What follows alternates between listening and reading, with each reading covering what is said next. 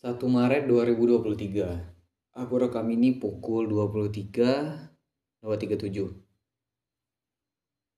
Ya seperti biasa tanpa ada konsep yang tertulis begitu jelas di buku Kepikiran aja pengen bahas sesuatu.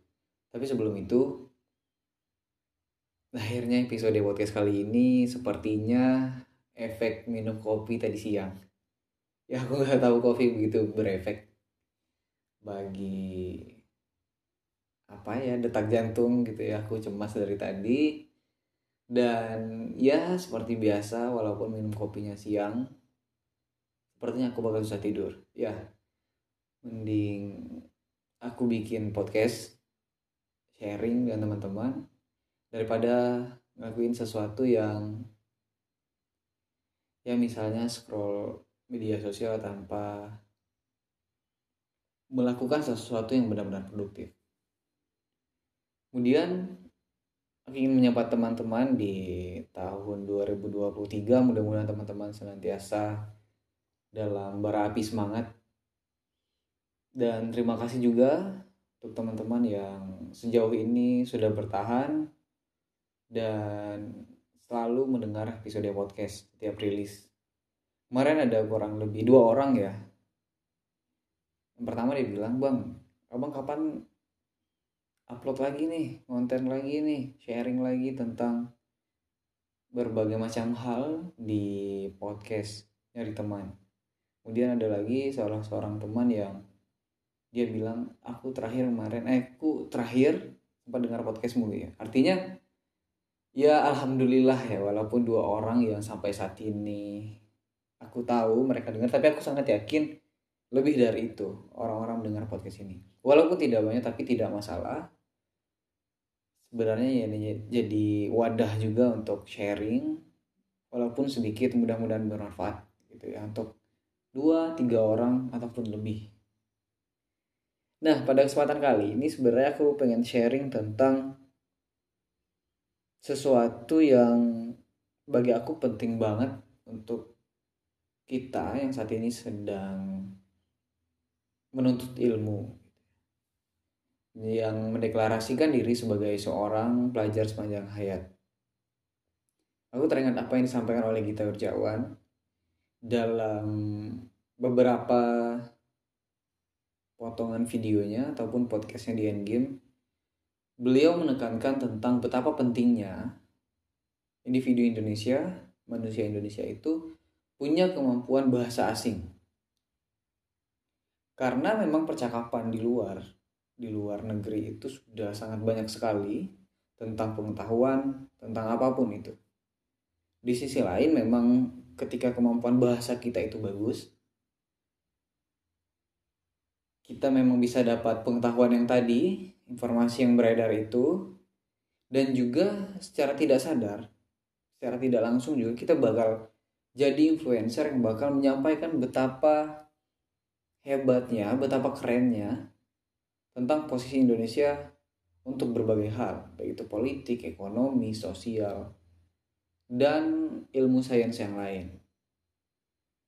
Setelah aku renungi, pikir-pikir kembali ya, ya kemampuan bahasa asing itu penting banget. Ya bukan aku disclaimer ya maksudnya berkaitan dengan TOEFL ataupun apa namanya tes tes kemampuan bahasa Inggris yang lain. Kalau misalnya di kampus kami ada jual istilahnya atau TOEFL atau IELTS dan semacamnya.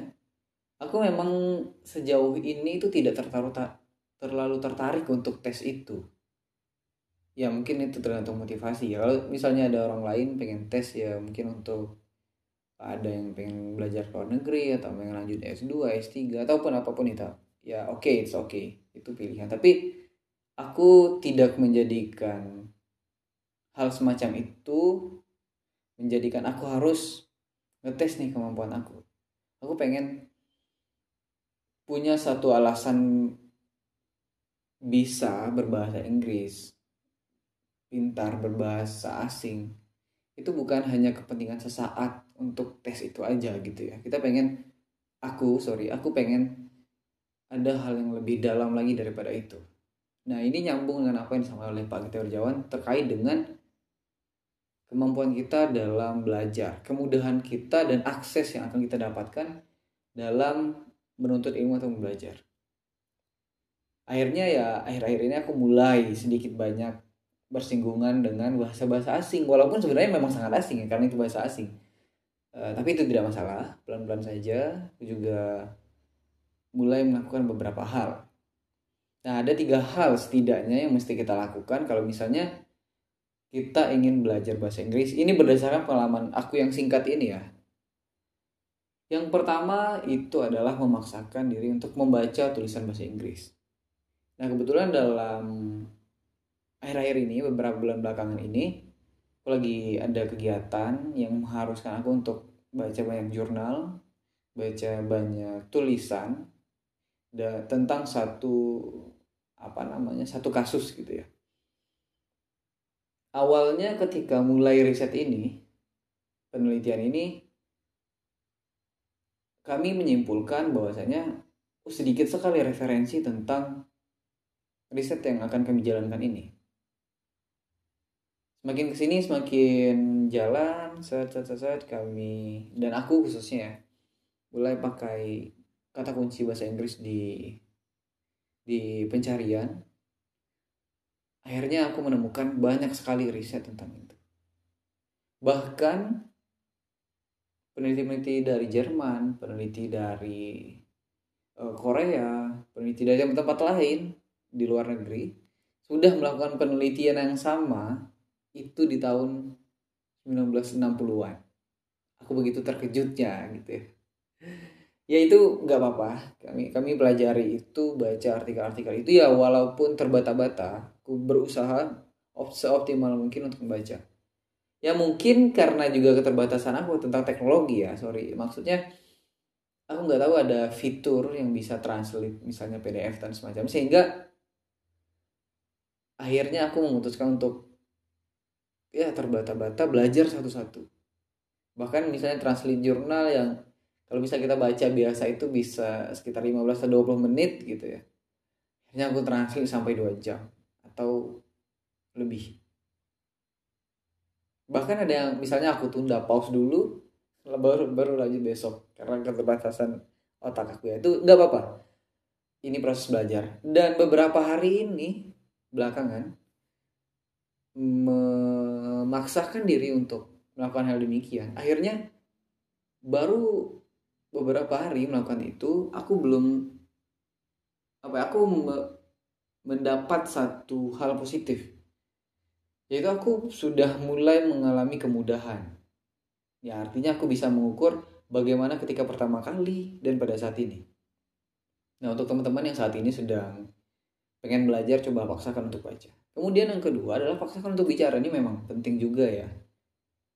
Karena kemampuan berbicara itu adalah berkaitan juga dengan praktek gitu atau praktis silakan dicari circle-nya, dicari temannya untuk berbicara.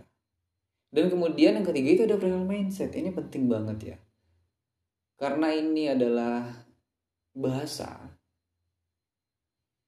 Ini bagaimana sebenarnya kita yakin dulu ini kita bisa ngelakuin ini. Kita yakinkan diri kita dulu bahwasanya ini kemampuan yang bisa diasah itu berdasarkan praktek tadi ya. Baik itu menulis ataupun langsung praktek berbicaranya. Yakin dulu jangan ragu-ragu dan cari teman-teman yang bisa dukung untuk itu. Dengan menautkan mimpi-mimpi teman-teman. Misalnya aku ya aku misalnya tertarik dengan kajian yang berkaitan dengan uh, aku mungkin aku pengen belajar tentang lebah misalnya setelah aku cari-cari memang referensi tentang lebah perilaku lebah sos, perilaku sosial lebah ataupun riset-riset berkaitan lebah itu dikerinci dan juga di Indonesia itu sedikit. Nah aku menemukan beberapa buku-buku yang ditulis oleh peneliti-peneliti dari luar dan itu keren-keren. Mindset semacam itu yang perlu teman-teman juga lakukan ya tanamkan pada diri kita masing-masing dan terakhir aku ingin sampaikan kepada teman-teman aku menemukan satu kalimat yang bagi aku itu sebenarnya candaan tapi kalau dipikir-pikir itu lumayan menusuk juga ya kalau kita hayati. Katanya gini aku dapat kalimat ini entah kapan ya. Entah dari siapa juga aku lupa tapi pokoknya udah lumayan lama. Katanya gini masa kalian ketika waktu itu lagi di forum kita ya masa kalian kalah dengan orang gila di Inggris. Orang gila di Inggris itu bisa berbahasa Inggris masa kalian tidak? Ya oke teman-teman terima kasih. Aku Dora Effendi. Sampai ketemu di episode podcast dari teman selanjutnya.